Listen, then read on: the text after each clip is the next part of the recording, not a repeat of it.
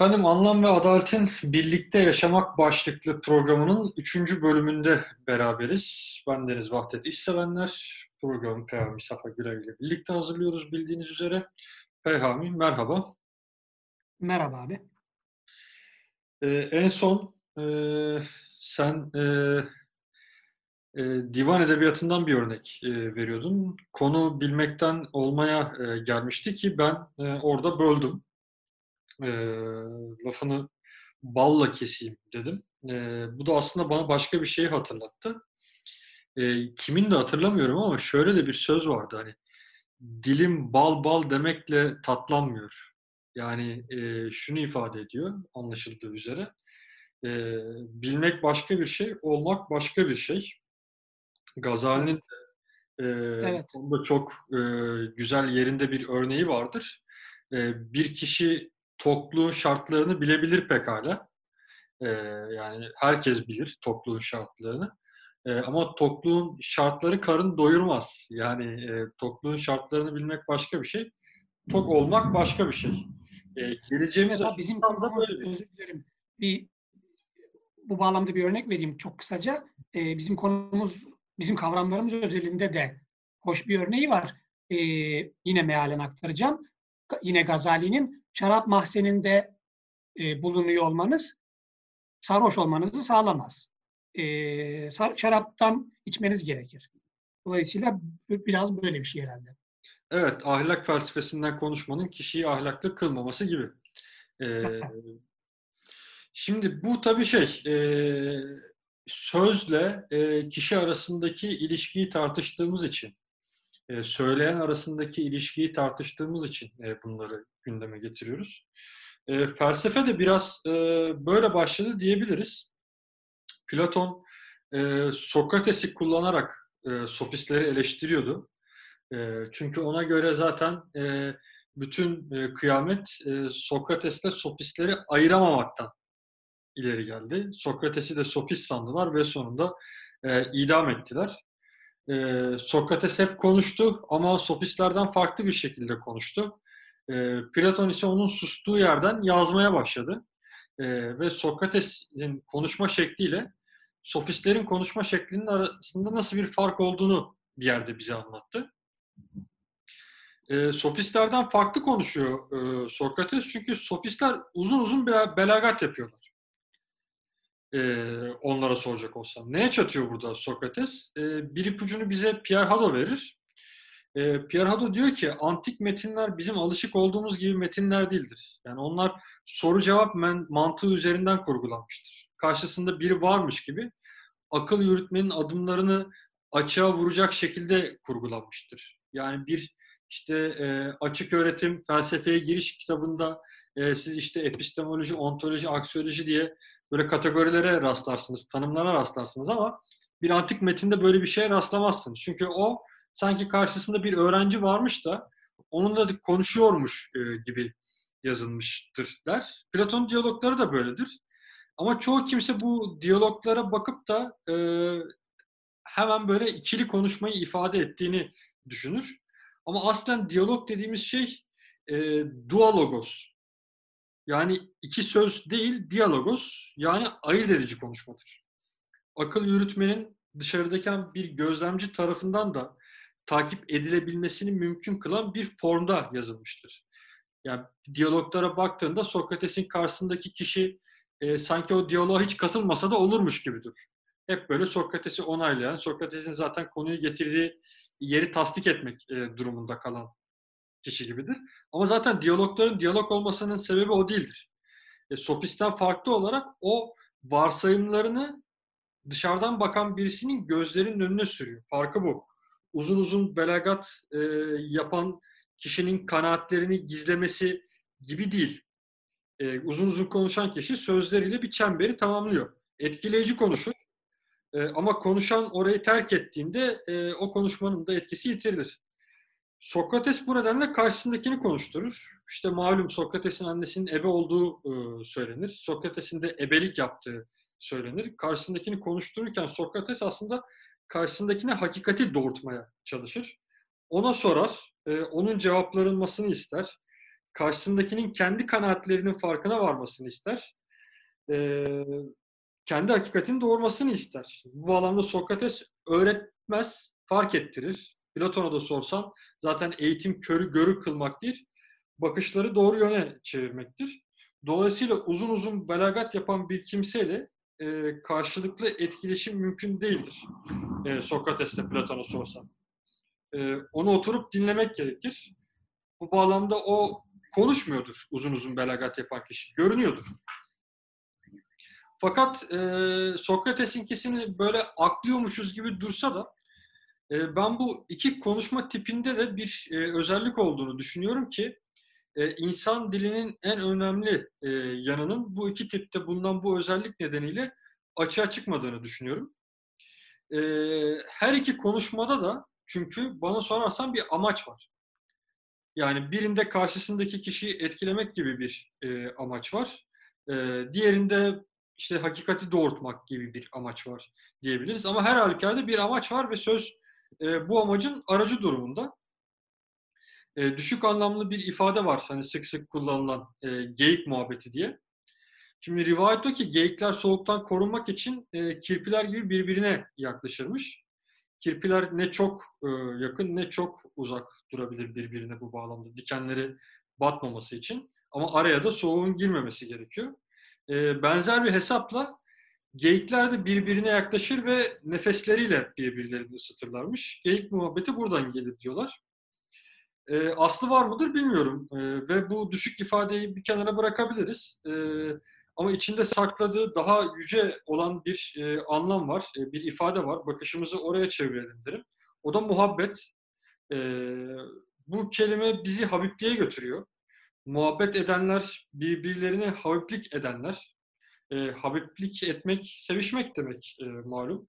Muhabbet eden kimselerin vereceği bir yer yoktur. Yani varacağı bir yer yoktur. Sofistin yahut Sokrates'in konuşmasında olduğu gibi. E, bu bağlamda onların e, sözlerinin e, varacağının bir yer olmaması, sözlerinin araç olmamasına amaç olmasını anlatır. Yani söyleşmektir e, buradaki hikaye zaten. E, hatta ve hatta diyebiliriz ki hani e, onlar bu bağlamda artık e, bir anlam transferinden ötede e, şakıyorlardır. Yani şarkı gibidir onlar arasındaki iletişim. Bir duygu transferi e, söz konusu. Belki de böyle söylemek e, gerekir. Bu bağlamda muhabbette söz nihai rütbesini alır bana soracak olursan. Yani en yüksek makama oturur, yücelik tahtına oturur. E, çünkü söz artık araç değil amaçtır. E, ilk programdan bu yana e, konuştuklarımızı toparlayarak e, varmak istediğim yeri özetleyecek olursam, e, dedik ki e, insanın e, dil gibi bir kapasitesi var. E, bu onu farklı kılıyor. Bir şeyleri anlamasını sağlıyor. E, ad koyabiliyor, ad da alabiliyor. Bir ada sahip olmak aynı zamanda birey olmak demektir. Beni diğerlerinden ayıran bir şeydir benim adım. Hatta ben e, bu bağlamda şeyde e, eve ikinci bir kedi almaya da e, çekinmiştim uzunca bir süre. Çünkü e, ikinci bir kedi alınca benim kedimin adı Sakura. E, sanki işte ev arkadaşım Sakura değil de e, evdeki kedilerden birisi olacakmış gibi hissettim. Yani onun özellikleri gidecek de e, işte kedinin özellikleri olacak onun özellikleri gibi hissettim. E, bu bağlamda bir ada sahip olmak seni diğer şeylerden ayıran e, bir birey olarak işaret etmemizi sağlar. Masa dediğinde işte karaktersizleştiriyorsun onu. Dolayısıyla insan e, böyle önce ada sahip oluyor, e, biliyor, e, bazen e, eksik biliyor, yanlış biliyor, hata yapıyor. Ama sonuç itibariyle bir bilinç e, oluşturuyor. E, eksikliğini e, bilerek gideriyor. Yani hayvanların içgüdüleriyle bulduğu yolunu o e, bilgisiyle e, buluyor.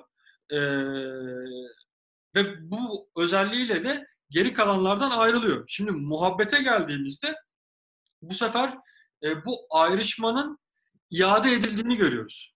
Bu sefer tekrar karşı tarafa geriye dönüyorsun. Yani tekrar e, bir oluyorsun.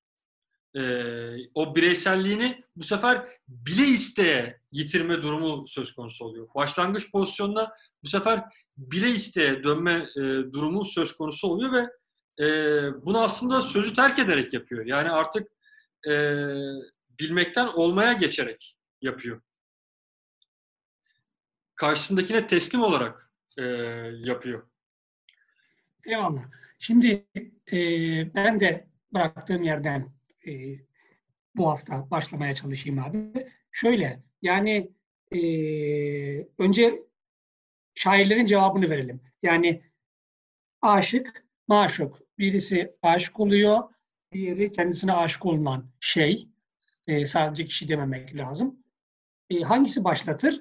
E, bunun e, nasıl diyelim olağan cevabı çok basit aslında. Yani e, çünkü çoğu aşkın karşılıksız olduğunu dikkate alırsak aşık olan başlatır. Fakat problem şu, şairler e, aşkı maşuğun başlattığını, yani önce maşuğun kendisine aşık olan kişiye bir alan açtığını, bir müsaade de bulunduğunu, ancak bu müsaadeye binaen aşığın maşuğa aşık olabildiğini söylüyorlar. Bu belki araya zaman girdiği için problem yaratabilir. Öncelik sonralık tartışması bağlamında konuşmuştuk. Yani ben biriyle konuşuyorum, biriyle muhabbet ediyorum, biriyle hemhal oluyorum.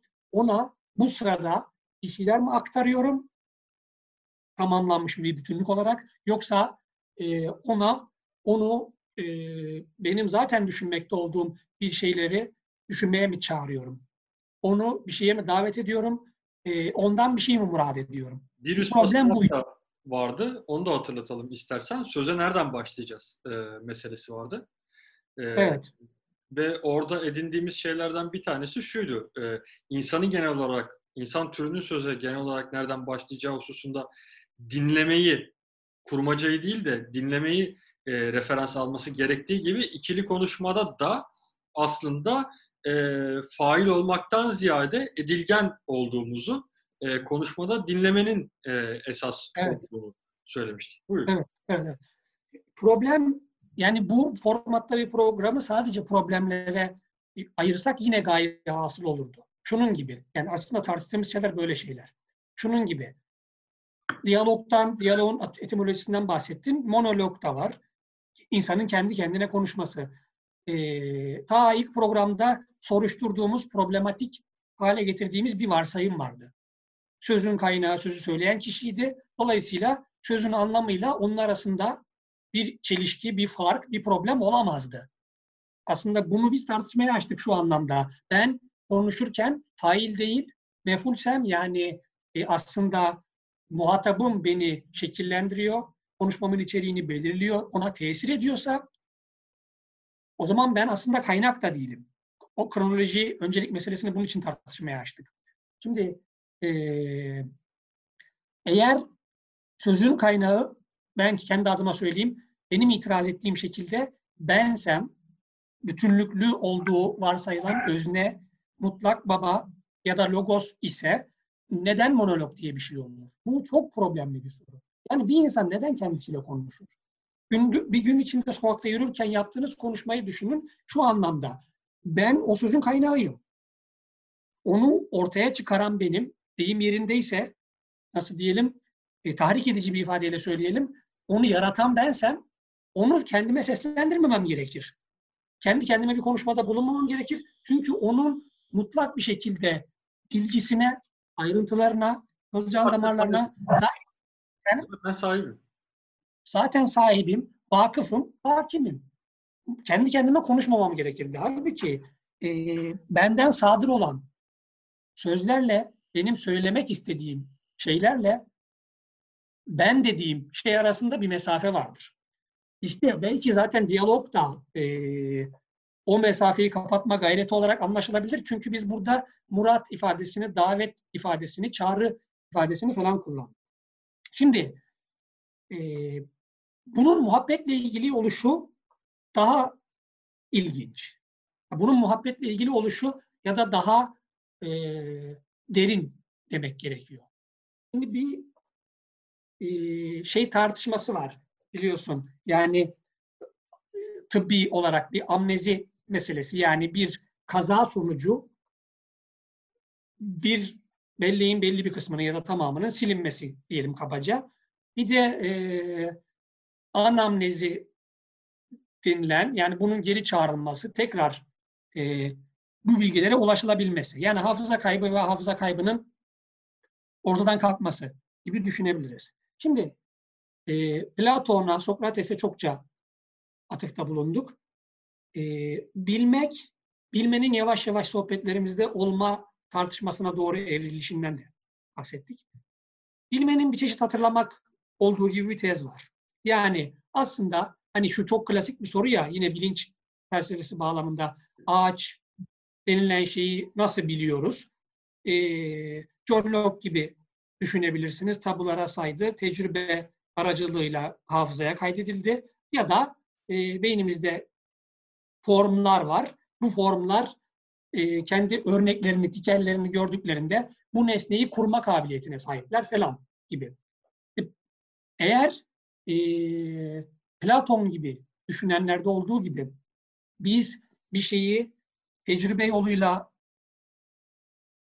sıfırdan icat ederek, öğrenmeyip sıfırdan kurarak hatırlanma aracılığıyla onun bilgisine tekrar ulaşıyorsak burada şöyle bir ilişki kurabiliriz. Yine meşhur bir aforizma e, İsmet Özel'in kullandığı ifadelerden biri bu şey doğmuş olmak bir saldırıya uğramış olmaktır. Yani insan meseleyi anlaşılır kılmak için bir kurgu yapmamız gerekirse doğduğunda bir kazaya uğrar aslında. Eğer buna bu şekilde inanırsanız. İnsan doğduğunda bir kazaya uğrar ve e, Platon'un dediği gibi ise doğmadan önce aşina olduğu şeylerin bilgisini kaybeder. İşte muhabbet aracılığıyla insan, hani demiştik ya insan ve insan arasındaki bir ilişki olmak zorunda değil bu. Sen kedini örnek verdin mesela. Tıpkı bunun gibi muhabbet denilen şey belki amnezinin anamnezi haline gelmesi, unutuşun, hafıza kaybının giderilmesi anlamında insanda bir şimşek çaktıran işlevi görüyor olabilir. Yani e, yine e, bir çeşit inançta insanların, daha doğrusu dünyada birbirini seven, birbirine muhabbet duyan insanların dünyaya gelmeden önce de ruhlarının birbirleriyle aşina olduğuna inanılıyor. Dolayısıyla bu da aslında doğumun bir kaza olması, bu kaza aracılığıyla doğumdan önceki tecrübelerimizle ilgili bilgilerimizin ya da her neyse onlar, niteliklerimizin, hakimiyetlerimizin akamete uğramış olması fakat onları bize çağrıştıran, bizi onlara davet eden, bizi onlara çağıran şeylerle karşılaştığımızda onları hatırlar gibi olmamız, hatta eğer şanslıysak hatırlamamız çok ilginç, çok hoş bir çerçeve çıkarıyor aslında karşımıza. Yani e, eğer öğreneceğimiz şey daha önce tecrübe etmediğimiz bir şey değilse, eğer öğreneceğimiz şey hatırlayacağımız şeyse muhabbet bu hatırlama faaliyetinin dinamosu, e, muharriği, harekete geçirici gücü üstlerini de görüyor olabilir. Konuşmaya, iletişim kurmaya, muhabbet etmeye buradan bakmakta mümkün. Tamam. Ee, ya bu iki tane bence şey e, yere kapı açıyor. Ee, bir gündelik olandan e, başlayayım önce. Hani bunun bize ne hayrı olacak? Ee, biz çünkü bir yandan da işte konuşmayı öğrenmeye çalışıyoruz. Kendimiz için de bir e, deneyim olarak görüyoruz bu yaptığımız programı. Çok sık rastladığımız bir sorundur ya. Yani herkesin bir diğerini hem ona bir niyet atfederek dinlemesi meselesi hem de aslında şey e, iki kişi konuşuyormuş gibi e, yapsalar da aslında her ikisinin de şey karşı tarafa bir şey anlatmaya çalışıyor olur. E, yani aslında karşındakinin ne söylediğiyle ilgilenmemesi, sırasını beklemesi. Benim sıram gelsin ki işte şey yapayım. sözü ben ele alayım ve ona söz geçireyim. Bu da mesela esaslı bir deyimdir Türkçedeki söz geçirmek. Yani onun üzerinde hüküm sahibi olmak. Şimdi bizim konuştuklarımızdan biraz şu çıkıyor. Ya biz bir şeyin üzerinde hüküm sahibi değiliz. Yani e, bizim hazır bir mesajımız var ve e, onu bir yerlere aktarmamız gerekiyor gibi bir durum yok. E, kendi kendimizi kendimizle konuşurken bulduğumuz durumlardaki gibi e, aslında e, biz bir şeyleri düşünmek durumunda kalıyoruz. Biz bir şeyleri söylemek durumunda kalıyoruz. Biz bir şeyleri anlamak durumunda kalıyoruz. Biz e, söylemekten önce e, dinlemek durumunda kalıyoruz. Biz e, edilgin e, pozisyondayız. Şimdi e, bu bağlamda şeye e, de işaret edip sana öyle vermek istiyorum. Hani hatırlarsan e, önceki programlarda şeyi söylemiştik. E, ya bu, kadar tercüme faaliyeti ise e, insan kadar dil varsa e, nasıl olacak da e, anlaşacağız e, diğerleriyle. Şimdi eğer ki bu bir hatırlamaysa e, bu şu anlama geliyor. Evet e, bizim her birimiz e, eşsiz bir ayna olabiliriz. Yani dinleyen pozisyonunda olduğumuz için e, kendimizi aynaya benzetiyorum bu bağlamda. E, zihnimizi bu bağlamda bir e, aynaya e, benzetiyorum. Hani tercüme ediyorduk ya masayı e, masa adıyla ifade ettiğimizde onu e, söze tercüme ediyorduk bir varlığı. Bu aynada e, aksi aslında masa varlığının masa sözü. Hepimiz farklı bir aynaysak e, bu kadar çok da e, temsili var demek oluyor. O zaman nasıl e, bunu şey yapacağız? E, iletişim mümkün olacak, e, anlaşacağız. Eğer bu bir hatırlamaysa e, pekala e, mümkündür noktasına geliyoruz. Çünkü nihayetinde şey, e, hepimizin hatırlayacağı şey aynı şey. Yani biz eksik olduğumuz için zaten dile müracaat ediyorduk ya, eksikliğimizi bilgiyle e, gidermeye çalışıyorduk ya. Yani zaten e, o mesafeyi aşabilmek mesele, o mesafeyi karşıdakine vararak aşabilmek mesele. İşte muhabbet tam da bunun e, ortamını sağlıyor bizi. Yani şunu söylüyor, senin karşı tarafla e, karşı karşıya geldiğinde oraya bir şey aktarmak gibi bir gündemin olmasın. Sen kendini bir bırak, sen e, içindeki sesi bir sustur ki e, esas sözü duyabil, e, anlayabil, mesafe kapansın. O eksikliğini duyduğun şey sana seslenebilsin. Sen konuşursan zaten sende olanları söylüyorsun yani, yankı yapıyorsun.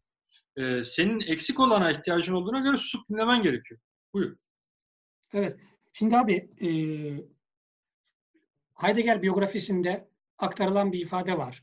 Senin söylediğin, arada söylediğin şeyle ilgili e, çok hoş bir ifade. Heidegger zaman zaman şöyle dermiş.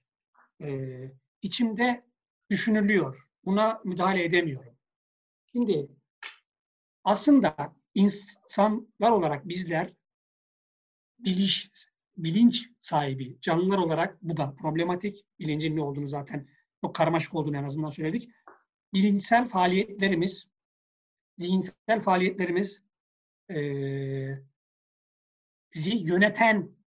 yönetenler konumunda değiliz. Senin tahakküm ya da başkası üzerinde kurulması, söz geçirmek deyim üzerinden kurduğumuz tahakküm örneğinde söylediğin gibi. Aslında ilişkilerimizde e, faal olan kişi değiliz. Yani şöyle aforizmatik bir ifadeyle söylenebilir.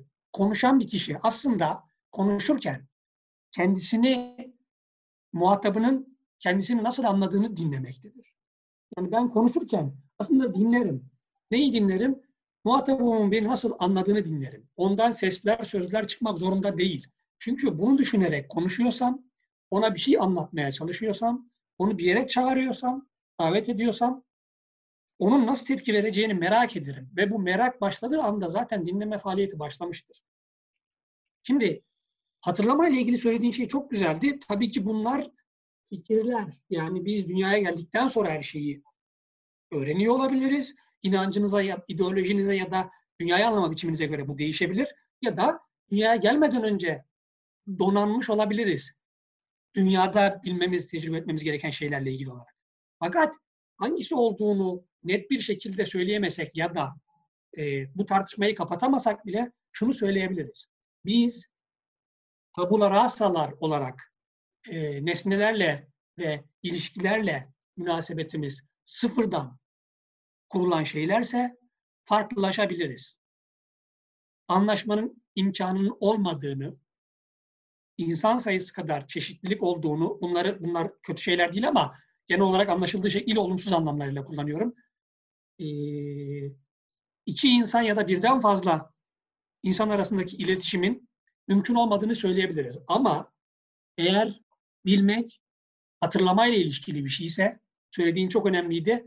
Hatırlayacağımız şey aynı şey olur.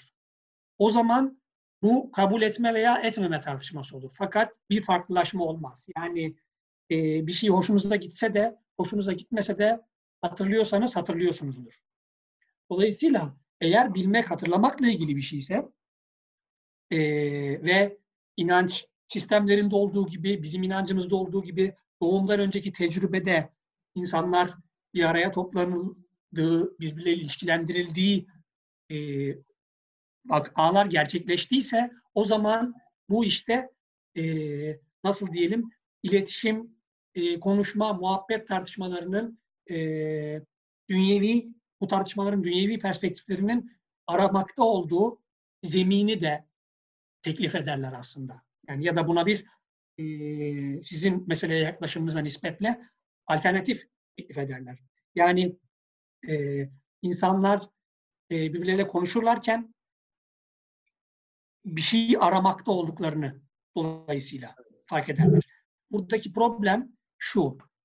Az önce söylediğim gibi e, ben konuşurken bir şey icat ediyorsam daha konuş, bu konuşmadan önce var olmayan şeyleri ortaya çıkarıyorsam karşıdakine de bunları bunlara son halini verdikten sonra gönderiyorsam burada çeşitli problemlerden anlaşma zemininin yokluğundan ya da e, çok daha problematik bir ilişkiden bahsedebiliriz. Ama ben eğer e, hatırlamak, bir yerde buluşmak, konuşmak, karşılıklı birbirini muhatap almak bağlamında bir ilişkiden bahsediyorsam o zaman bu bambaşka bir iletişim e, vaziyeti ortaya çıkarır. Bunu anlatmaya çalışıyorum. Dolayısıyla da e, anlaşma aslında tıpkı konuşma gibi işteş bir şey.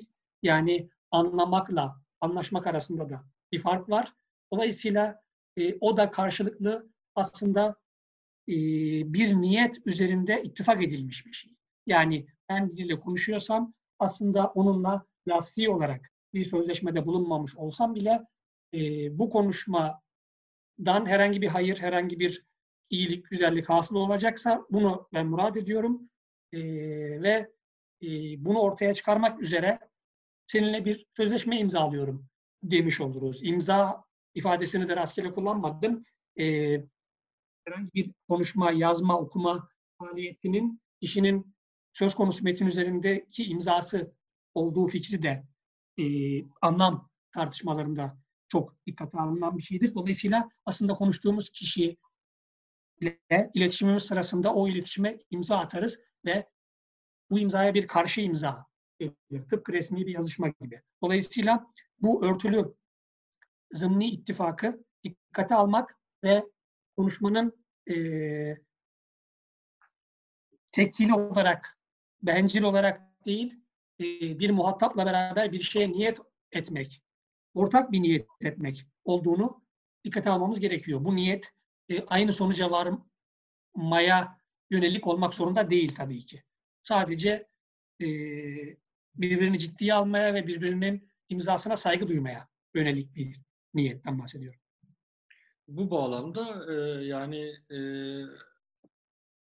birisiyle e, anlaştığında e, söze e, anlaşmak üzere yola çıktığına göre e, birisiyle anlaşmaya yaklaştığında e, sen zaten e, olduğun yerden farklı bir yere e, taşınıyorsun e, demektir. Sen farklılaşıyorsun e, demektir.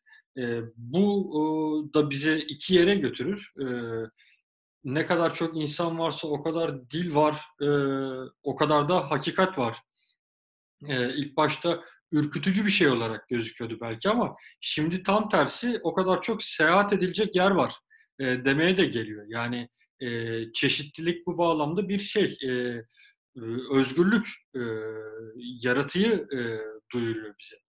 E, yani e, bu sefer heyecan duyacağım bir şey olması gerekiyor. Çünkü kendi deneyimini aşıp daha önce denemediğin, e, deneyimlemediğin, e, görmediğin, tatmadığın e, yerlere gideceksin. Kendi bilincin ötesine geçeceksin. Bu e, ikili konuşmayı düşündüğümüz için belki e, bu bağlamda ifade ediliyor, bu sınırlarda ifade ediliyor ama e, hep hatırlatma ihtiyacı duyuyorum. E, konuşmak aynı zamanda insanın tür olarak özelliği. Dolayısıyla e, insan e, dinlemeye devam ettiği müddetçe yani kendi e, deneyiminin ötesinde bir şeylerin olduğunu ve kendi deneyimin ötesinde olan o şeyin e, kendisi için bir tehlike arz etmediğini, bilakis e, keşfettiği takdirde e, heyecan duyacağı bir ötekinin e, orada yer aldığını, bu heyecanın da ötesinde o bulacağı, muhatap olacağı Habib'in onu tamamlayacağını e, fark ettiği takdirde e, koşar adımda e, gideceği bir yer. O eksikliğini tamamlayacağı da e, bir yer. Ve bunu e, ikili konuşma olarak değil de insan türünü genelleştirerek düşündüğümüzde burada artık e, bir bilinçten öteki bir bilince e, kavuşmanın ötesinde bir şeyden bahsediyoruz. Benim e, bilincimin sınırlarının ötesi de aslında adını koyamadığımız o yüzden de bilinç dışı olarak ifade ettiğimiz bir şey var. Ve bilinç dışı hiç şüphesiz ki bilinçten çok çok çok çok çok daha büyük bir şey. Yani bu bağlamda hani hep internette falan şey oluyor ya işte e, dünyanın e, Samanyolu galaksisindeki Samanyolu galaksisinin işte e, bilinen e, evrendeki yeri işte dünyada insanın yeri falan gösteriliyor. Ama ne kadar da minikmiş e, falan e, deniliyor. Bilincin durumu da aslında bundan çok farklı değil. Yani bilinç de o kadar küçük bir yer kaplıyor e, varlıkla e, nispete sokulduğunda. Ama sen kendini varlığa açtığında bu bağlamda e, ki kastettiğimiz şey e, dinlemek, e, dinlemek de ancak ona itimat etmekle mümkün olduğuna göre e, bu sefer e, ben ve o diye bir ayrım yapmıyorsun. Yani bir varlık var, bir de ben varım gibi bir e, tavır takınmıyorsun. Onu aradan kaldırıyorsun. Bu sefer o e, muhteşem e, büyüklük senin safına katılmış oluyor. Artık onu arkana almış oluyorsun. Evet, yani e, şöyle ilginç bir şey var aslında. E, belli bir başlık altında, belli kavramlarla, belli bir disiplinin, mesela felsefenin tarihiyle ilişkilendirerek konuşunca bu meseleler e, çoğu zaman diyelim, her zaman değilse bile günlük hayatımızın dışında aslında bir günlük hayatımız var. Bir de e, bunların üzerine derin düşünceler var gibi anlaşılabiliyor. Aslında mesele böyle değil. Yani anlat konuşmaya çalıştığımız şey, anlatmaya demeyelim, konuşmaya çalıştığımız şey e, zaten e, vakayı adiyeden bir şey. Yani zaten her zaman olan bir şey. Yani e, insan çocukluktan çıkıp ergen olduğunda, ergenlikten çıkıp yetişkin olduğunda, yaşlılıktan çıkıp işte e, yetişkinlikten çıkıp yaşlı olduğunda falan hep anlatmaya çalıştığımız şeyi tecrübe ediyor. Şey çok hoşuma gitmişti benim. Sanırım her yıl yayınlanıyordur. Birkaç yıl önce görmüştüm. E, bu ilk şeyi yayınlamış. Mutluluk e, anketini. E, orada anketi görmeden önce bana sorulsa vereceğim cevaplar tamamen yanlıştı mesela. Yani kimler daha mutludur, kimler daha mutsuzdur falan diye yanlış tahmin edermişim. Ama ayrıntıları var. Ama en çok hoşuma giden şey şuydu. E, ileri yaşlılar mesela e, istatistiklere göre en mutlu kesim olarak çıkıyordu. Şimdi e, bunun içinde inançlısı var, inançsızı var. Dünyada, hayatta güzel şeyler yaşamış olanlar ya da hayatı zor geçmiş olanlar var. Bunun nasıl bir anlamı olabilir? Ben bunun şöyle bir anlamı olduğunu düşünmüştüm. Yani bizim zannettiğimiz şeylerin çoğunun öyle olmadığı tecrübe edilmiş. Yani mesele bununla ilgili aslında. Yani mesela televizyondaki son derece rahatsız edici işte o tartışma e, programlarındaki harareti e, 65 yaşındaki iki kişi arasında görme ihtimaliniz çok düşüktür. Politik bağlamda olsun, ahlaki bağlamda olsun, her ne olursa olsun.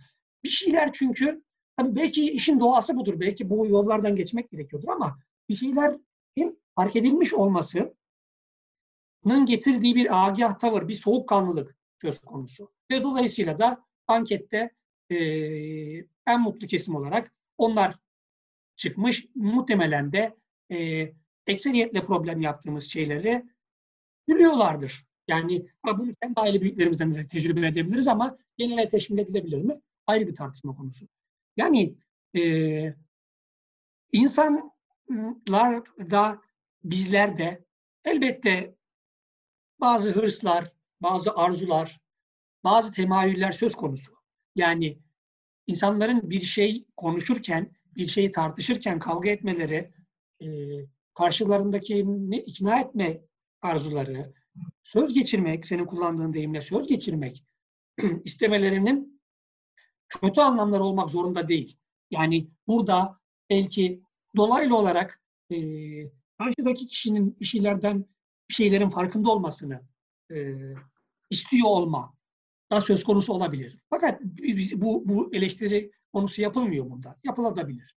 Fakat mesele daha çok e, bizim bağlamımızda iletişimin, konuşmanın, bir mesele üzerinde kafa yormanın, ortak mesai harcamanın aslında e, müşterek bir iş olması meselesi. Yani e, bir niyet ediş meselesi olması. Bunun haricinde bu dikkate alınmadan yapıldığında belki iddialı olabilir. E, bir anlamı olmadığı düşünülebilir iletişimin. Zaten o zaman iletişim olur mu olmaz mı? Bu da tartışmalı ama yani e, eğer ortak bir şeye niyet ediyoruz, birbirimizi bir yere çağırıyoruz. Bu konuşmaya başlarken şunu kabul ediyorum. Ben muhatabımın benim çağırdığı yere gitmeyi göze alıyorum. Değer insan aslında konuşmaya başlarken. Fakat buna ihanet ederse, yani bunu dikkate almazsa, bunu ciddiye almazsa ya da bunu önemli bir şey olmadığını düşünürse o konuşmadan nasıl bir e, gaye hasıl olur, nasıl bir hayır ortaya çıkar? Bu tartışmalı. Çünkü senin dediğin gibi iletişim bu sefer aslında tek taraflı ve kendinizdeki hazır e, bagajı karşı tarafa vermek ve bu bagajı onun taşımasını, onun bunun hamallığını yapmasını istemesini, istemekten ibaret gibi olabilir. Halbuki buradaki mesele e, söz konusu yükü paylaşmak olmalıdır. Yani muhabbetin e, eğer ortak bir şeyleri hatırlamanın ve bu hatırlamadan hareketle e, birbirine yanaşmanın, birbirlerini birbirini davet ettiği, insanların birbirini davet ettiği yerlere gitmenin bir anlamı olacaksa bu e, söz konusu problemi, konuşulan şey her neyse, paylaşılan şey her neyse e, beraber yüklenmekle e, mümkün olması gerekir diye düşünüyorum en azından. Evet, bıraktığın yerden e, konuşmamızı e, şöyle neticelendirebiliriz e, diye düşünüyorum. E, kendi e, senin örneğinle e, bagajını e, başkasına vermeye çalışan insanın durum biraz şöyle bir şey. E, kendisini çoğaltmak. Yani e, bütün dünyayı kendisinden ibaret e, kılmaya çalışmak. E, bu bağlamda da hani şey bayağı yalnızlaştıran bir şey. Yani o yüzden aslında e, burada konuştuklarımız böyle e, ikincil tekil şahısa yönelik sözler değil. Yani e, karşındakini e, de dinlemen gerekiyor e, anlaman için e, gibi bir şeyden bahsetmiyoruz e, burada. Yani senin zaten yalnız kalamam, kalmaman için, senin tamamlanman için, senin özgür olabilmen için karşındaki özneyi fark etmen gerekiyor. E, varılacak ikinci bir yer olduğunu fark etmen e, gerekiyor. E, yoksa tek başınasın e, diyelim ve e, bizi dinledikleri için, e, bizim yükümüzü paylaştıkları için e, teşekkür ederek bugünü sonlandıralım. Teşekkürler Peyami. Teşekkürler abi. Eyvallah.